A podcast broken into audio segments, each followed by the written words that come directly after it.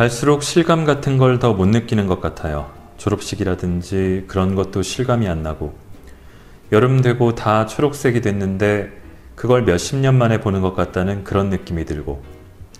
그래도 주위 사람들한테 더 잘해주려고 하고 언제 이런 일이 터질지 모르니까 내일 무슨 일이 일어날지 모르니까 오늘이 마지막인 것처럼 주위 사람들에게 해주려고 해요. 그리고 감사하다는 말을 더 많이 하는 것 같아요. 고맙다거나 감사하다고 오늘이 마지막인 것처럼 골라드는 뉴스룸 책 읽는 시간 북적북적입니다. 저는 심영구 기자입니다. 세월호를 쫓아왔습니다. 진도 팽목항에서 맹골수도와 가사도, 율도, 시아도, 달리도 해역을 거쳐 저도 목포 신항까지 왔습니다. 녹음하는 지금은 목포에 있습니다. 팟캐스트가 업로드될 4월 9일 일요일에는 부디 세월호 선체가 육상으로 무사히 옮겨졌기를 기대합니다. 물 밖으로 꺼내면 다 된 줄 알았더니 쉽지 않습니다. 다만 이 어려운 과정을 거치고 많은 비용을 들여서 굳이 침몰한 배를 육지로까지 옮기는 이유가 뭔지는 다들 생각해 봤으면 합니다. 눈으로 보기라도 했으면 좋겠다가 인양의 목적은 아닐 겁니다. 이 세월호 참사라는 2014년 대한민국에서 벌어진 대사건을 통해 우리 사회가 조금이라도 나아졌으면 하는 바람.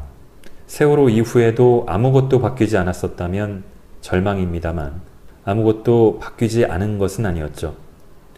이 세월호 참사의 교훈, 이를 통한 더 많은 변화가 있었으면 합니다. 훗날에 있어서는 안 될 참사였지만 세월호 이후에 한국은 더 나아졌다고 말할 수 있었으면 좋겠습니다. 북적북적 세월호 특집 세 번째 시간, 이번에는 생존 학생과 형제 자매 이야기, 다시 봄이 올 거예요를 읽겠습니다. 낭독을 허가해준 4.16 세월호 참사 작가 기록단과 생존 학생, 형제 자매들, 그리고 출판사 창비에 감사드립니다. 여는 글을 먼저 읽고요.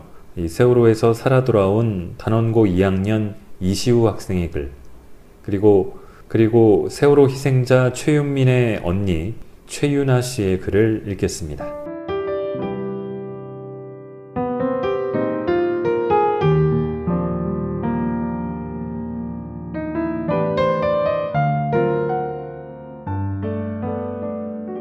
두 번째 봄. 그날 이후 두 번째 봄이 찾아왔다. 누군가 늘어지게 기지개를 켜고 있을지 모를 시간. 친구들과 제자를 대고 있을지 모를 시간. 겨우내 세워둔 자전거에 몸을 실어 강변 산책을 나갔을지 모를 시간. 시험지에 코를 박고 있을지 모를 시간. 당당하게 기울이는 첫 술잔에 취해 있을지 모를 시간. 한편으론 그리움에 뒤척일지 모를 시간. 봄이 깊어지는 흔적조차 아플지도 모를 시간. 문득 소용돌이 치는 울분을 꺼이꺼이 토해내고 있을지도 모를 2016년 봄날의 시간. 여기 꽁꽁 얼어붙은 대지를 뚫고 스스로를 밀어올린 어떤 이야기들이 피어오르고 있다. 시리고도 싱그러운, 비틀거리면서도 맑고 단단한, 끊어질 듯 끊어질 듯 다시 이어지는 이야기. 이제껏 우리가 듣지 못한 이야기. 4.16 세월호 참사를 온몸으로 겪어낸 10대들의 이야기다. 이 책은 세월호에서 생존한 단원고 학생 11명과 형제자매를 잃고 어린 나이에 유가족이 된 15명이 보내온 시간에 대한 기록이다. 생존 학생들은 이제 20살이 되었다. 초등학교와 중학교 교실에서 혹은 하필 소풍 갔던 날 청천벽력 같은 소식을 접해야 했던 형제자매들은 중학생과 고등학생이 되었다. 동생을 잃은 몇몇은 20대의 초반을 떠나보냈거나 떠나보내고 있다. 지난 2년간 세월호 참사는 이들의 삶을 어떻게 흔들어 놓았을까? 이들은 시간의 마디마디에 어떤 그리움과 어떤 미안함과 어떤 기막힘과 어떤 다짐들을 새겨 넣었을까?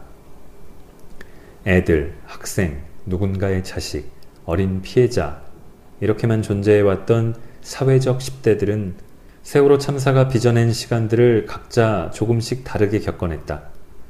기억과도 싸우고 망각과도 싸웠으며 무뎌지기를 바라면서도 무뎌짐에 미안해하기도 했으며 누군가를 떠나보내기도 또 누군가를 맞이하기도 했다. 세월호에만 빠져 있을 수도 세월호를 등질 수도 없는 시간들 속에서 이들은 주저앉기도 하고 기어이 일어나기도 했다. 세상이 부여한 유가족, 생존학생이라는 이름에 몸서리치다가도 이를 기꺼이 짊어지기도 했다. 이들의 이야기는 하나의 지점으로 서로를 끌어당기면서도 결코 하나로 수렴될 수 없는 각각의 세계와 빛깔을 품고 있었다.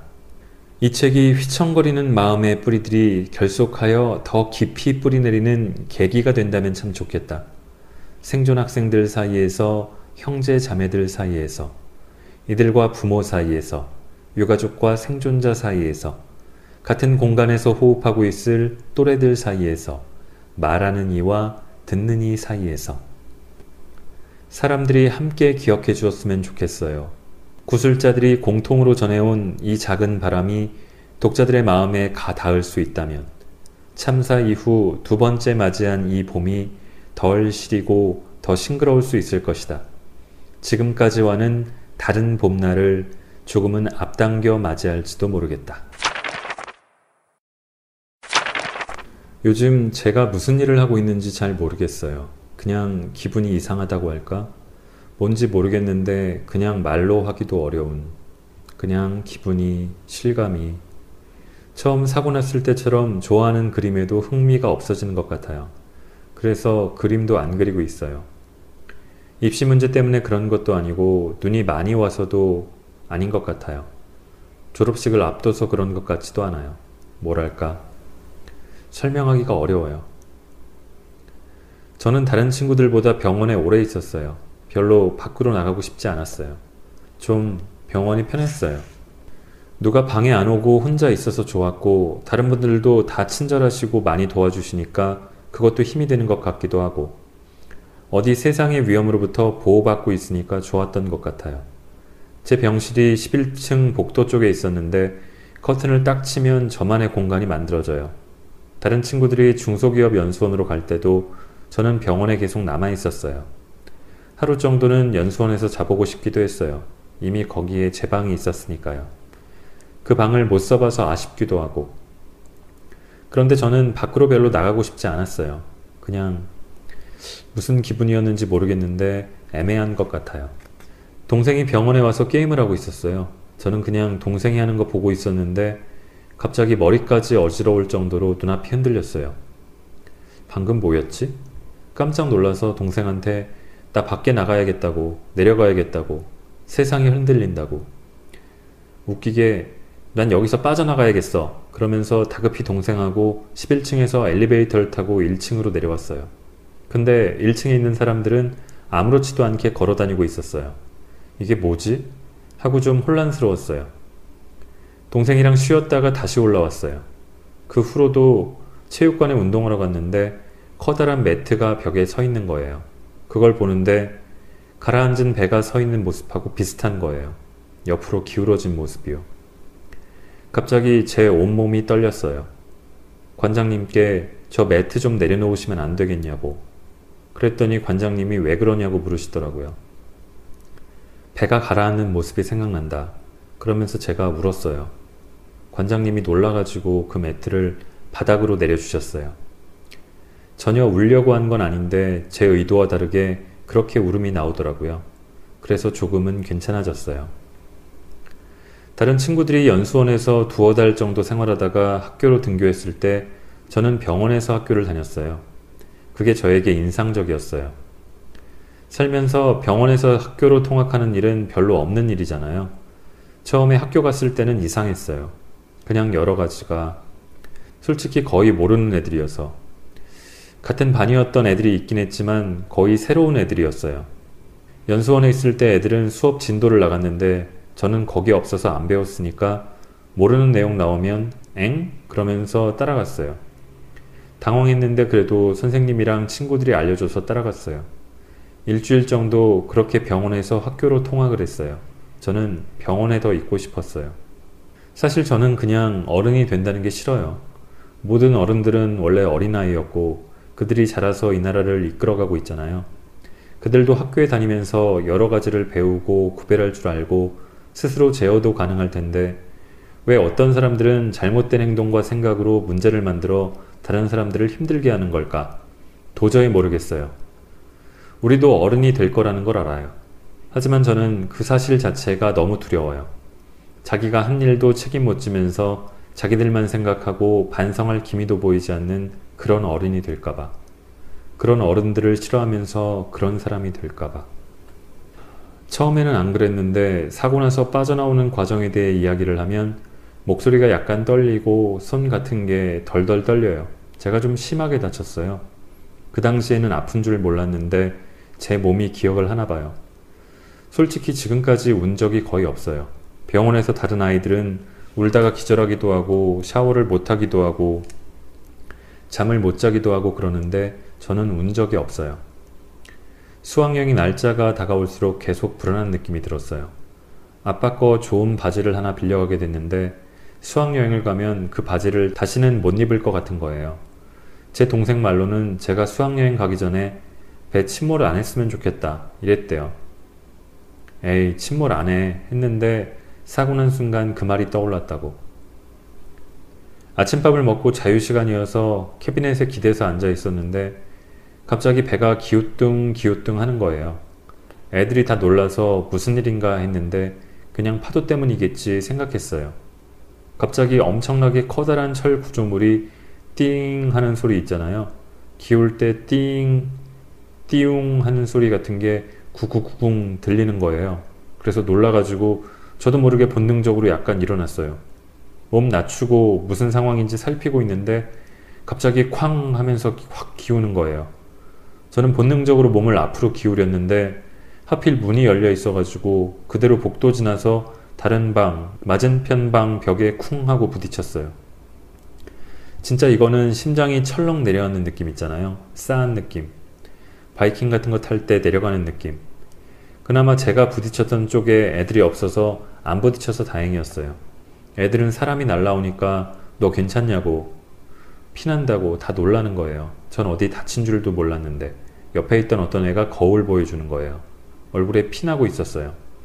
사실 거꾸로 날아가서 잘못하면 등 쪽으로 부딪혀 큰일 날 뻔했는데 제가 몸을 휙 돌려서 옆으로 부딪힌 거예요. 제가 부딪혔던 곳이 50인실이어서 되게 넓어요. 여긴 올라갈 수도 없어요. 너무 기울어져서. 문이 위에 있고요. 있던 짐이 다 아래로 쏟아지는 거예요.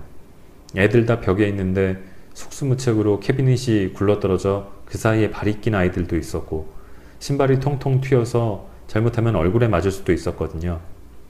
그런 상황이었는데 가만히 있으라는 안내 방송이 계속 나왔어요. 평지가 아니라 기울어진 곳이어서 그런지 조금만 움직여도 진짜 어지럽고 토할 것 같아서 빨리 여기서 벗어나고 싶다고 생각은 했는데 너무 기울어지고 위에서는 계속 물건 떨어지고 그러니까 어쩔 수 없이 계속 기다리고 있었어요. 정전이 돼서 주위가 다 깜깜한데 내가 있던 방 창문으로 희미한 빛이 들어와서 겨우 사물을 분간할 수 있었어요. 저는 맨 밑바닥에 있었는데 왠지 오른쪽 벽에 붙어 있는 캐비닛 속으로 들어가, 들어가야겠다는 생각이 계속 드는 거예요. 안 들어가면 큰일 날 것 같은 거예요. 그래서 한 번에 점프해서 거기로 들어갔어요. 움직이는 것도 토할 것 같은 상황인데 이번만 참고 하자 해서 들어갔었어요. 그때 밖에서 헬기 소리 들리고 헬기가 보인 거예요. 아, 살았다. 그런 생각 들고. 애들도 좀 안심하고 그 사이에도 애들이 무섭다고 울기도 하고 불안해 했었거든요. 근데 조금 있다가 갑자기 왼쪽에 있는 캐비닛이 드드득 하면서 뜯어지는 소리가 들리는 거예요. 저랑 맨 밑바닥에 있던 애들이 다 놀라서 서로 쳐다봤어요. 갑자기 빠지면서 피아노보다 더 컸던 캐비닛이 쿵쿵거리면서 내려오더니 맨 밑바닥에 있던 애들 7, 8명을 다 깔아버린 거예요. 저는 제 눈앞에서 그걸 본 거예요. 애들은 속수무책으로 비명 지르면서 그때는 진짜 이러다가 죽는 거 아닌가? 안 다친 친구 하나가 울면서 얘들아 괜찮아? 정신 차려. 그러고 애들은 아프다고 울고 애들이 무거운 거에 깔려서 힘들게 사투하고 있는데 해줄 수 있는 게 없어서 정말 미안했어요. 저기 창문 위로 해경이 로프 타고 내려오는 게 보여요. 그러니까 애들이 살려주세요. 여기 애들이 깔렸어요. 그러는 거예요. 저도 계속 소리 질렀어요. 살려달라고. 그런데 계속 안 오는 거예요. 솔직히 저희 있는 곳이 밖이랑 가까워서 올 줄 알았는데 이상하게 안 오는 거예요. 그렇게 깔린 채로 계속 기다리고 있는데 점점 지쳐갈 때쯤에 갑자기 이쪽에서 비명 소리가 들려요. 아무것도 안 셀 것 같은 벽 틈에서 갑자기 물이 콸콸콸 쏟아져 들어오는 거예요. 다행히 캐비닛이 나무로 만들어져서 물에 뜬 거예요. 애들도 구명조끼 입어서 다 둥둥 떠 있었어요. 저는 물에 빠지기 전에 발을 한번 대봤어요. 완전 차가운 거예요. 그 순간에 저는 물에 빠지기 전에 둥둥 떠 있는 캐비닛 위에 올라가는 게 좋을 것 같다는 생각을 해서 점프해서 올라탔어요. 그래도 뜨는 거예요. 저는 그것하고 옆에 캐비닛이 사다리 형식으로 돼 있어서 그걸 디디면서 균형 잡고 올라갔거든요. 문이 천장에 있었어요. 그런데 아직 문에 닿기도 전에 캐비닛이 가라앉는 거예요. 제 명치 정도까지 물이 찼어요. 참았는데도 진짜 아 차다 이 소리가 나올 정도로 되게 차가웠어요. 위에 지윤이가 복도에 있었어요. 시우야 잡아 손을 내민 거예요. 그래서 제가 그 손을 잡았어요. 문 위로 나오기 전에 이미 캐비닛이 가라앉고 있었기 때문에 나오는 게 쉽지 않았어요. 다른 애들이 비명 지르면서 허우적대는 거예요. 제 발밑에서 애들이 손을 허우적대는 게 다 느껴졌어요. 저는 손을 쓸 수 없으니까 일단 제 발이라도 잡으라고 가만히 있었어요. 그러니까 애들이 발을 잡았어요. 계속 올라가고 있는데 애들이 제 발을 놓쳤어요. 50인실이 엄청 넓거든요. 이거 물 차는데 10초도 안 걸렸어요. 지윤이 말로는 캐비닛이 입구를 막았대요. 근데 제가 봤을 때는 아직 애들이 보였던 걸로 알고 있었거든요. 애들이 틈 사이로 와가지고 살려달라고 소리 지르면서 손 뻗는 걸 다 봤고 다 느꼈고 끝내는 애들이 못 나왔어요. 아마 제 생각에 여기서 저만 나왔을 거예요. 제가 나오고서 복도를 보니까 아무도 없었어요. 지윤이 데리고 이 물 타고 여기로 올라가자 해서 물 탔어요. 난간이 있었는데 구명조끼 입었는데도 혹시나 가라앉거나 그럴까봐 난간 잡고 힘주면서 올라왔거든요. 저쪽 멀리에 구조대원이 있는 거예요. 그래서 있는 힘껏 살려주세요 이랬어요. 그니까 목소리는 들었는지 두리번거리는 거예요. 저희가 계속 살려주세요 하니까 저희를 발견하고 끌어올려 줬는데 보니까 배가 이미 180도가 넘어갔어요. 배가. 밑에가 바로 물이었어요. 물 같은 거에 공포 느끼는 애들도 있는데 저도 원래 물을 무서워하긴 했는데 이거는 물보다는 기우는 거에 더 공포를 느끼게 됐어요. 내가 있는 곳이 갑자기 기울면 어떻게 될까? 그런 생각 많이 들고 꿈 같은 거 꿀 때도 기울어서 날아가는 것 많이 나오고 그래요. 일상생활 속에서 살다가 친구들 얘기가 나올 때 친구들 목까지 다 해야겠다는 그런 생각이 들어요. 전 모태 천주교예요. 엄마 뱃속에 있을 때부터. 제가 다니고 있는 성당에서 가장 많은 친구들이 세상을 떠났어요. 친구 중 한 명이랑 지난번 프란치스코 교황을 만나러 대전 월드컵 경기장에 다녀왔어요. 생애 한 번이라도 교황님을 볼 기회가 쉽게 안 오니까 기쁘고 좋은 자리였기는 한데 마냥 기쁘기만 한 건 아니었어요. 좀 마음이 무겁다고 해야 되나? 교황님 만나는 목적이 세월호와 관련이 있고 그런 거니까. 부모님들도 당신들의 아들, 딸은 없는데 자기 자식이랑 똑같은 애는 학교 계속 다니고 교황 만나러 옆에도 앉아 있다는 게 저희 존재 자체가 그분들을 슬프게 할 것 같았어요. 교황님께 편지를 써서 미리 상자에 담아 다른 물품과 함께 전달해 드렸어요. 교황님께 저는 아직도 잘 모르겠습니다. 거의 매일 이 재난이 일어나지 않은 일처럼 느껴집니다. 희생된 친구들과 선생님들, 그리고 사람들에게 미안한 마음입니다. 그리고 저는 그 사고에 대해 밤마다 악몽을 꿉니다. 다른 친구들도 마찬가지입니다. 이 사건이 빨리 잘 마무리되기를 바랍니다. 제가 진심으로 원하는 건 세월호 재난을, 희생된 사람들을, 살아있는 사람들을, 고통을 겪고 있는 사람들을 잊지 말아달라는 것입니다. 한국과 안전한 세계를 위해 기도해 주세요. 어떻게 보면 TV에서만 보던 분을 직접 보니 신기하기도 했어요. 영향력이 큰 분이니까. 친근하시고 키도 작으시고 배도 나오셔서 친절한 이웃집 할아버지 같은 인상이었어요. 통역을 맡으신 추기경님의 도움으로 부모님들이 한 분씩 하고 싶은 말을 전해드렸고 교황님은 손을 일일이 잡아주시고 고개를 끄덕이기도 했어요. 어떤 아버지는 말을 하시기 전에 엎드려 절을 하기도 했어요. 그렇게 해서라도 내 아이의 죽음과 사건의 진실을 알고 싶어 하는 부모님의 절실한 마음이 느껴져 마음이 많이 아팠어요. 제 앞순서였던 어머니는 말을 한 후에 결국 울음을 터뜨리셨어요. 맨 마지막으로 추기영님이 우리를 생존 학생이라고 소개를 했고 교황님이 제 머리와 한쪽 어깨에 손을 올리셨는데 손이 정말 커서 제 어깨와 머리가 한 손에 다 들어가는 느낌이었어요. 마음이 편해지고 푸근해져서 위로받는 느낌이 들었어요. 눈물이 나올 뻔했어요. 교황님은 부모님과 우리들에게 교황청 인장이 새겨진 묵주를 주시고 나서 이런 말씀을 해주셨어요. 세월호 참사는 정말 안타깝고 슬픈 일입니다. 잊지 않겠습니다. 미사를 보는데 교황님 가슴에는 조금 전에 한 부모님이 드렸던 노란 리본이 달려 있었어요. 아, 교황님은 진심으로 우리를 생각하고 계시는구나. 정말 감사했어요. 교황님을 만나고 그래도 저희에게 희망이 있다는 생각이 들었어요. 저희들이 굉장히 많은 일을 겪었지만 이런 일들이 많은 도움이 되었던 것 같아요. 아직도 많은 것이 혼란스럽고 이 세상이 다는 이해가 되지 않지만요. 솔직히 사고 났을 때 저는 영화에서처럼 해경들이 멋지게 들어와서 어서 내 손을 잡으세요 하고 구조해 줄 줄 알았어요. 정부도 바로 우리를 따뜻하게 맞이하면서 모든 일을 해결해 줄 줄 알았고요. 그런데 오히려 다른 데로 떠넘기려고 하고 여론 같은 것도 조작하고 저희를 안 좋게 몰아가고 자기들 편하게 시민들이랑 갈등 부추기고 이 사건을 기점으로 우리나라가 완전히 달라진 느낌이에요. 저는 원래 우리나라가 되게 좋았거든요. 안 좋은 일도 있었긴 해도 그래도 좋은 게 더 많은 나라인데. 일생에 겪기 어려운 일을 겪어보니 모든 게 달라진 느낌이에요.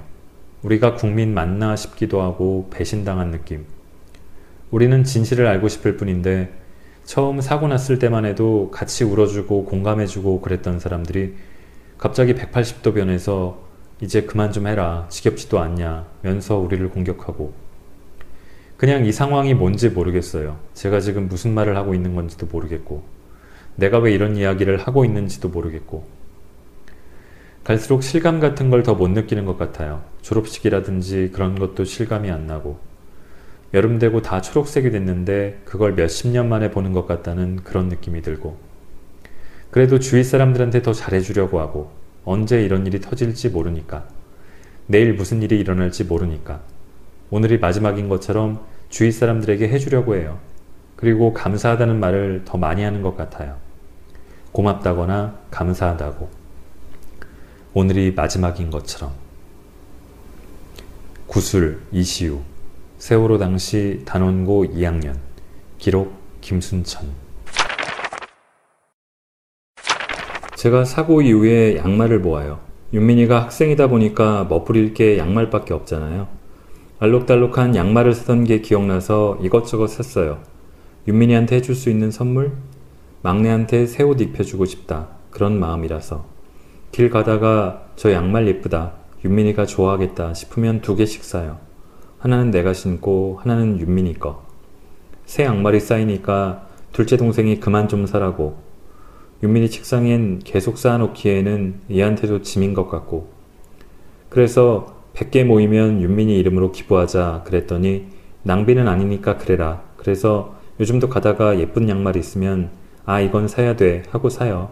하하. 그리고 윤민이가 좋아할 것 같고 같이 본 시리즈나 추억 있는 영화가 극장에 걸리면 꼭 보러 가요.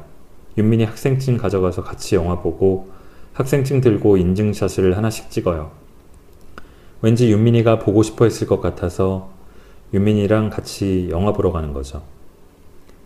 사고 직후 저는 스트레스가 되는 일들을 다 쳐내야 했어요. 안 그러면 미칠 것 같았거든요.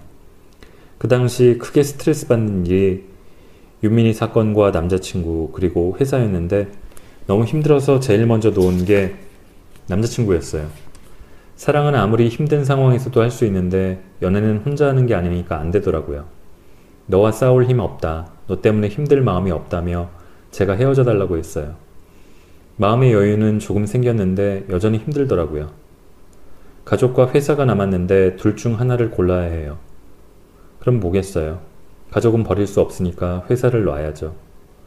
사실 사고 나고 바로 회사를 그만두려고 했어요. 정신이 무너졌다고 해야 하나? 회사에서도 상사 눈을 못 봐. 뉴스보다 울음이 터지면 화장실에 가서 한두 시간씩 울고 회사 업무가 10개면 한두 개밖에 못 하는 거예요. 근데 부모님이 원치 않으셨어요. 엄마 아빠는 딸 일이니까 어쩔 수 없이 해야 하는데 남은 자식들은 깊이 연관되거나 휩쓸리지 말고 너희 삶을 살면 좋겠다고. 걱정을 덜어드리고도 싶고 또 엄마 아빠가 집에서 울고 그런 환경이니까 집에 있는 것도 힘들고 그래서 그냥 다녔던 것 같아요. 많이 힘들다가 조금씩 괜찮아졌어요. 일상생활은 가능해졌는데 회사에 있으면 내가 지금 여기서 뭘 하는 거지? 하는 생각이 계속 드는 거예요. 동생을 위해서 뭔가 해주고 싶고 해야만 할 것 같아 회사 끝나면 간담회에 가고 주말에 서명 받으러 가기도 하고 하지만 그렇게 덜기엔 죄책감이 너무 컸죠. 너무 힘들어하고 뭔가를 계속 하려고 하니까 부모님도 정 힘들면 그만두라고 네가 하고 싶은 대로 하라고 미련 없이 회사를 그만뒀어요. 그때가 2014년 12월이었어요.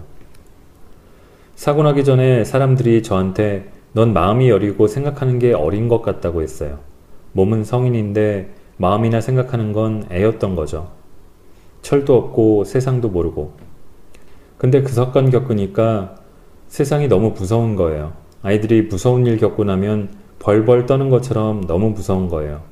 그러다 어느 날 문득 그런 생각이 들었어요. 왜 내가 숨어야 되지? 내가 잘못했나? 아무도 나보고 잘못했다고 안 해요. 내가 생각해도 그 사람들이 잘못한 거야. 그런데 왜 내가 피하지? 그 사람들이 사과하고 피해야 하는 거 아닌가? 맞은 놈은 발 뻗고 못 자고 있는데 때린 놈은 잘 자요. 맞은 놈 입장에서 너무 속상한 거예요. 이게 뭐지? 저놈들은 뭐지? 억울함, 답답함. 그게 너무 힘든 거예요. 그래서 직접 찾아가서 야 네가 잘못했잖아. 사과해. 라고 말해야겠다고 느낀 거예요. 말하지 않으면 아무도 모르잖아요. 그래서 어렸을 때부터 제 스스로 뭔가 하고 싶다, 해야겠다 해서 한 일이 없었는데 말하고 싶어서 태어나서 처음 제 의지대로 하겠다고 한 게 세월호 활동이에요. 독하게 마음먹고 한 활동이었죠. 형제자매 이야기를 세상에 알리고 싶었어요. 형제자매도 이렇게 아프고 힘들다. 이 나라가 왜 이런지 모르겠다. 어른들이 원망스럽다. 형제자매들은 자기가 유가족이라는 사실을 밝히는 걸 굉장히 두려워해요. 뻔히 봤으니까. 언론이 하는 걸 봤고 부모님들 기사에 악플 달리는 걸 봤으니까. 아이들이 더 잘 보잖아요. 소셜 네트워크에 더 가깝고 인터넷을 더 많이 하고. 그래서 얼굴 안 드러나게 할 수 있는 걸 찾다가 스케치북에다 쓰는 건 어떨까 했어요. 그걸 내가 하면 나도 형제자매니까 남들보다 더 쉽게 형제자매들이 만나줄 거 아니에요. 자기 마음도 더 쉽게 열어주고 스케치북에 네가 하고 싶은 말을 써라. 그럼 내가 그걸로 영상을 만들겠다. 많은 형제자매들이 동참해줬어요. 52명이나 이야기를 남겨줬는데 영상 시간이 짧아 몇 개 못 들어가니까 받아놓은 스케치북 내용이 너무 아까운 거예요. 이걸로 다른 것도 해보자 해서 한 게 광화문에서 스케치북 들고 한 퍼포먼스였어요. 활동하면서 죄책감이 많이 사라졌죠. 마음의 여유도 생기고 많이 단단해지고 당당해진 것 같아요. 그래서 돌아보면 둘 다 후회하지 않아요. 남자친구를 찬 거? 아, 난 잘했네. 회사 그만둔 거? 잘한 일인지까지는 모르겠지만 후회는 안 하니까 잘한 일이지. 그렇게 생각하는 거죠. 부모님 세대는 이 일에만 매달려도 가능한, 그러니까 인생의 황금기를 좀 지나고 있는 시점이라면 우리 형제자매들은 거기를 향해 가야 하잖아요. 그런데 이 사건 때문에 이 나이 때 가야 할 만큼 가지 못하고 제자리에요. 일상을 살아가야 하니까 이제 좀 정신을 차리고 다시 가야 하는데 이미 사람들은 저 멀리 가 있고 다른 사람들과 살려면 정신없이 다시 가야 하는데 너무 오래 제자리에 머물러 있다 보니 가는 방법을 다 까먹은 거예요. 세상 사는 법에 다시 적응을 해야 하니까 너무 힘들고 정신이 없어요. 마음은 바쁘고. 회사도 아직 살아갈 날이 한참인데 집에서 쉬고만 있을 순 없잖아요. 1년을 쉬었으니 더 쉬면 취직이 어려울 것 같은 조바심에 구직을 했어요. 가족들은 저한테 눈치 주거나 취직하라고 하지 않아요. 오히려 회사가 작으면 잡일 다 해야 한다고 그냥 천천히 하라고 급한 게 뭐 있냐고 나는 급한데 나만 급해 나만 면접 가면 정말 별걸 다 물어보는데 공백 기간 동안 뭐 했냐고 가장 많이 물어봐요. 지난 연말에 이 회사 면접 볼 때도 그러더라고요. 1년간 뭐 했냐고. 역시 면접관 분들은 날 실망시키지 않아. 거기다 대고 활동했다고 말하기도 뭐하고 윤민이 이야기부터 시작해야 하니까 두루뭉실하게 말하고 여행도 다녀오고 친구도 만들고 운동도 했다. 근데 면접관들이 그걸 좋게 봐주셨어요. 많은 경험을 했으니까 이제 회사에서 열심히 일할 일만 남았네요. 그렇게 말하고 뽑으셨어요. 유가족인 걸 모르고. 출근 첫날 팀원들과 점심을 먹는데 우연히 일배와 세월호 이야기가 나왔어요. 당황을 안 할 수 없죠. 흠칫하죠. 아무래도. 근데 상사분들이 일배는 도를 넘었다고 세월호 희생자들한테 그렇게 말하면 안 된다고 말하는 걸 들으니까 이런 곳이라면 다녀도 되게 괜찮겠다 싶었어요. 얼마 후에 직장 동료 한 분이 제 손목에 노란 팔찌를 보셨나 봐요. 윤아 씨, 안산 산다고 했죠? 네. 단원고랑 가까워요? 우리 집? 단원고에서 멀어요. 멀어요. 솔직히. 근데 어떻게 보면 제가 단원고에서 가장 가까운 사람이잖아요. 그래서 가까워요. 그랬더니 아 그렇구나. 더 이상 안 묻더라고요. 저는 그것도 좋았어요. 단원고랑 가까워요는 세월호에 슬퍼하는 사람인가 아는 사람이 희생됐나 그런 생각이잖아요. 노란 팔찌나 리본을 하고 있다고 무조건 유가족이라고 생각하지 않고 그래서 아 좋다 그랬는데 팀장님이랑 밥 먹는 자리에서 또 세월호 이야기가 나온 거예요. 팀장님이 자기 단골 미용실 원장님 자녀가 희생돼서 계속 신경 쓰면서 보고 있다면서 제가 안산 사는 걸 아니까 아는 사람이 희생됐냐고 물어보시는 거예요. 제가 이 자리에서 얘기하면 분위기가 안 좋아질 것 같은데요 하고 웃으면서 넘겼어요. 그런데 궁금하셨나 봐요. 친척이 그렇게 됐냐고 조금 있다가 다시 물으셔서 전 경고했어요. 그러면서 담담하게 웃으면서 말하려고 했던 것 같아요. 제 동생이에요. 저 유가족이에요. 상사분들이 당황하시는 거예요. 얼마나 당황스럽겠어요? 솔직히 전 유가족인 게 싫어요. 그게 뭐가 좋아. 남겨진 가족이란 뜻인데. 그런데 그게 창피하거나 부끄럽냐? 아니요. 전혀요. 내 잘못이 아니니까.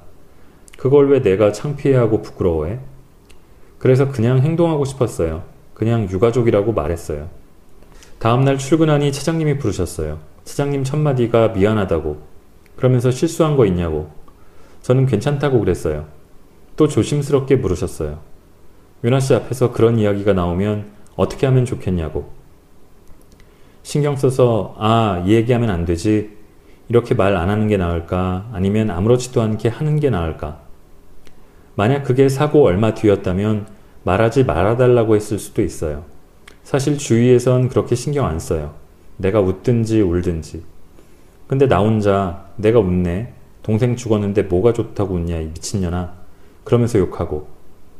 주위에서 나를 이렇게 볼 것 같고 나를 이렇게 생각할 것 같고 나는 그렇게 하면 안 될 것 같고 조심스럽죠. 근데 전 이미 너무 많은 상황들을 경험했고 활동하면서 너무 많은 이야기를 한 사람이잖아요. 편한 주제는 아니지만 다들 잊어가는데 말해주니 고맙기도 하잖아요. 그래서 괜찮다고. 차장님이 회사에서 도와줄 일이 있으면 말하라고 하셨어요. 제 복이죠. 내가 들어온 회사가 우호적이었어.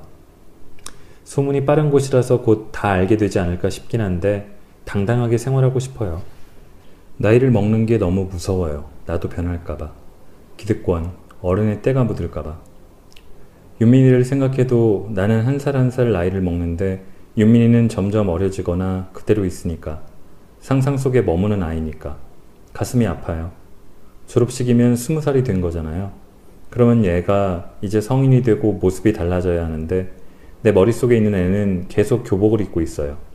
애가 어떤 모습으로 성인이 됐을지 알 수가 없어요. 파마를 했을지, 어떤 남자친구와 연애를 할지, 꿈은 이뤘을지. 그 순간 자체가 없고 내가 상상해야만 되지 알지를 못해요. 내 동생 어떡해요? 스무 살도 못 살고 가서. 솔직히 미래에 마주하고 싶지 않은 시간들이 있어요. 내가 세월호에 대해 기대했던 게 나쁘게 끝날 수도 있고, 나라의 힘이 너무 세서 좌절될 수도 있어요. 하지만 속상하긴 해도 후회는 안 돼. 그러면 그건 전 bad ending이 아니라고 생각해요. 우리가 너무 억울하고 진실을 밝히고 싶어서 하는 거니까 해피 엔딩은 아니지만 아무것도 한 게 없다고 생각하지 않아요. 후회가 남으면 뭐든 할 것 같아요. 처음이 어렵지 그 다음이 어려울까요? 아니요. 안 어려워요. 아니요. 안 어려워요. 또 생각 자체가 달라져서 나는 다르게 살고 있을 테니까. 예전에는 물 흐르는 대로 가자였다면 지금은 그래도 물 흐르는 곳이 어딘지는 제가 정하고 가는 것 같아요. 인생의 기준이 생겼으니까. 제 삶의 목표는 딱 하나예요. 유민이를 만나러 갔을 때 얼굴 똑바로 들고 부끄럽지 않은 언니로 만나고 싶다. 근데 그건 나잖아요. 나. 내 안에 기준이 있는 거고. 그 기준이 나 혼자라면 흔들릴 수도 있는데 힘든 시간 동안 가족들이 내가 뭘 하든 나를 떠나지 않을 거라는 믿음이 생긴 거예요. 아, 윤민이가 정말 사랑받고 그 사랑을 나도 받고 있구나. 혼자 끙끙거렸던 시간들이 너무 아프고 힘들었지만 그걸 마음속 기둥으로 잡아놓다 보니 좀 단단해지고 당당해지고 부끄럽게 살지 않을 확신이 조금씩 생기는 거죠. 어떻게 보면 절망 속에 핀 꽃인 셈이죠. 그런데 절망 속에서 피기까지 얼마나 힘들었겠어요? 꽃 피우려고 얼마나 아등바등 했겠어요? 그때 도와준 사람이 얼마나 많았겠어요? 근데 사람들은 그건 다 모르고 절망 속에 핀 꽃으로만 봐요.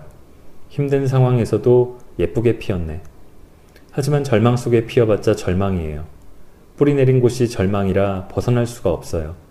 그 절망을 좀 줄이자고요. 그냥 꽃밭에서 꽃 피우게 하자고요. 꽃은 절망 속이 아니라 꽃밭에 있어야죠. 나는 꽃이 아니라 절망을 정화하는 미생물이 되고 싶어요. 사람들도 절망에서 핀 꽃은 계속 절망 속에 있다는 걸 직시했으면 좋겠어요. 절망을 없애는 것에 집중했으면 좋겠어요. 하지만 많은 사람들은 절망 속에서 핀 꽃으로만 보겠죠. 내가 뭘 하든. 그렇지만 나는 주저앉지 않을 거예요. 어떻게든 이겨내려고 발버둥 치고 발버둥 칠 거예요. 구슬 최유나 세월호 희생학생 최윤민의 언니 기록 유혜정